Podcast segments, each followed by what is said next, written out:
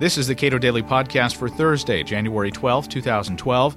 I'm Caleb Brown. Ron Paul's appeal to first time GOP voters and young people in general in Iowa and New Hampshire is hard to deny. It's not clear that the GOP is making much of an attempt to make those people lifelong Republicans. So says John Samples, director of the Cato Institute Center for Representative Government. Uh, there's a lot of data, but the one thing you notice as you thumb through it is that Ron Paul's voters in both Iowa and New Hampshire uh, are significantly younger than others. Uh, in both places, about half of his voters uh, were under 30 years old. Okay. What does that mean relative to the other candidates? Well, it means, uh, first of all, since most people, 70% are over 45, that means part of the reason why he's having problems. But it does, I think, suggest something over the long term that might be good, uh, which is that he has an attraction for younger voters. That was definitely a problem for the GOP candidate in 2008. Uh, also, Ron Paul is uh, st- sticks out from the data that uh, people who are voting for the first time in a GOP primary tended to be very strongly Paul voters. So, at the front end of the whole process, the the uh, GOP primary voters that are coming through the door, as it were, are tending to go very strongly toward Ron Paul, and that might have some implications down the line. This is from MSNBC. Remarkably, self described independents accounted for nearly half of all voters Tuesday, a piece of data which has implications for November. Paul won 32% of independents, with Romney getting 29% and Huntsman picking up 23%.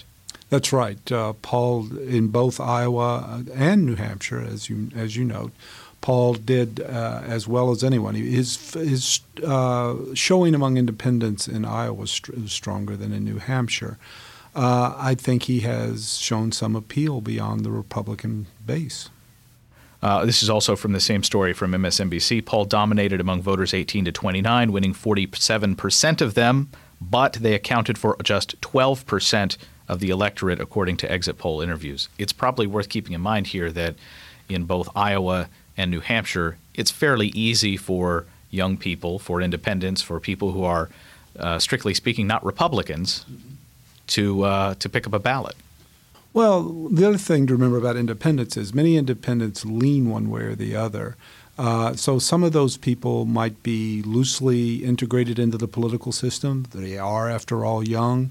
Uh, they might have vote might be drawn into a Republican primary because of Ron Paul's message or something about him.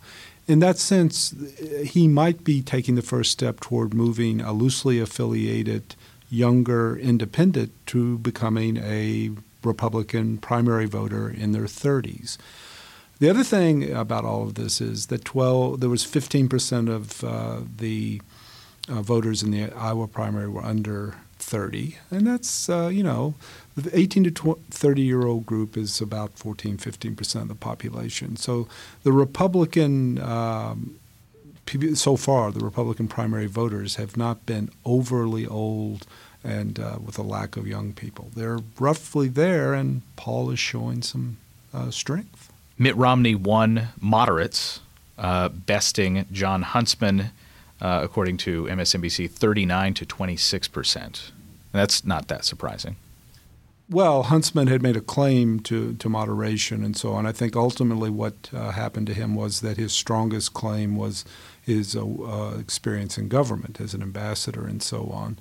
Um, Romney did show uh, strength among people defined as uh, moderates or liberals, but Paul has shown strength also in both of those. In, in Iowa, uh, a lot of people described as moderate and liberal, particularly on social issues. That's where it sticks out went toward Paul. And uh, the odd thing about New Hampshire, I think, was that people who talked about cons- being conservatives on deficits and budgets uh, were not as clearly strongly for Paul as for, say, Romney. Uh, so, in some ways, he's the people in these primaries that are socially moderate and, to liberal, as they understand it, uh, are drawn to Paul's message uh, Romney did less well among lower income people, winning 31% of those earning less than $30,000 a year. Ron Paul did best among that group, winning 36% of them. And I note that uh, Mitt Romney did fairly well among those earning more than $100,000 a year. Is part of that the fact that so many uh, of those earning less than $30,000 are also under 30? Yeah, you would expect that there would be uh, a kind of generational effect there. That is, if you're just, even with a Republican primary, when you're drawing on young people, they haven't gone up the uh, income scale yet.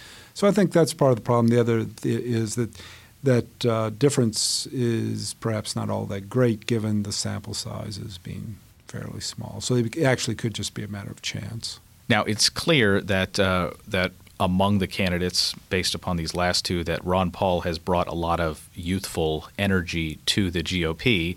Is there any sense that uh, the GOP itself is cognizant of this and is attempting to make these people uh, lifelong Republican voters? I have no indication at all that that's true. Uh, I mean, I think Ron Paul has been treated both by the party, uh, to the extent that the party exists, and by, certainly by the media, as a person who is not a real candidate, a candidate that uh, is just sort of in there making uh, to get his message out, but not really doing very well, and um, a candidate who doesn't belong in the modern Republican Party or what the what the party has become, and yet you know, it's very easy to forget how well this man has done, both in general and compared to his earlier performance. He's basically uh, in Iowa was, was, up two and a half times what he did in uh, 2008, and comparably in New Hampshire. Uh, he's um, he's may have hit a ceiling, but uh, he is a serious candidate that has not been treated seriously. I don't think the real question here about Ron Paul is what does this mean not for Ron Paul, where many of us don't expect that he will ultimately get the nomination, but what does it mean about a more limited government outlook uh, for the future? And what does it mean about young voters, young voters who might vote in Republican primaries in the future? I think this is a good, strong performance, uh, in particular, because Ron Paul has been attacked on a number of points. Uh, because of past issues and so on. Um, he, this may well be something, uh, a candidacy that we'll look back in a few years and say, you know, that really opened up the door for a, can- a libertarian candidate uh, who, in turn, also made possible a stronger showing uh, among middle aged and younger people for Republicans. John Samples is director of the Cato Institute Center for Representative Government. You can read more of his work at cato.org.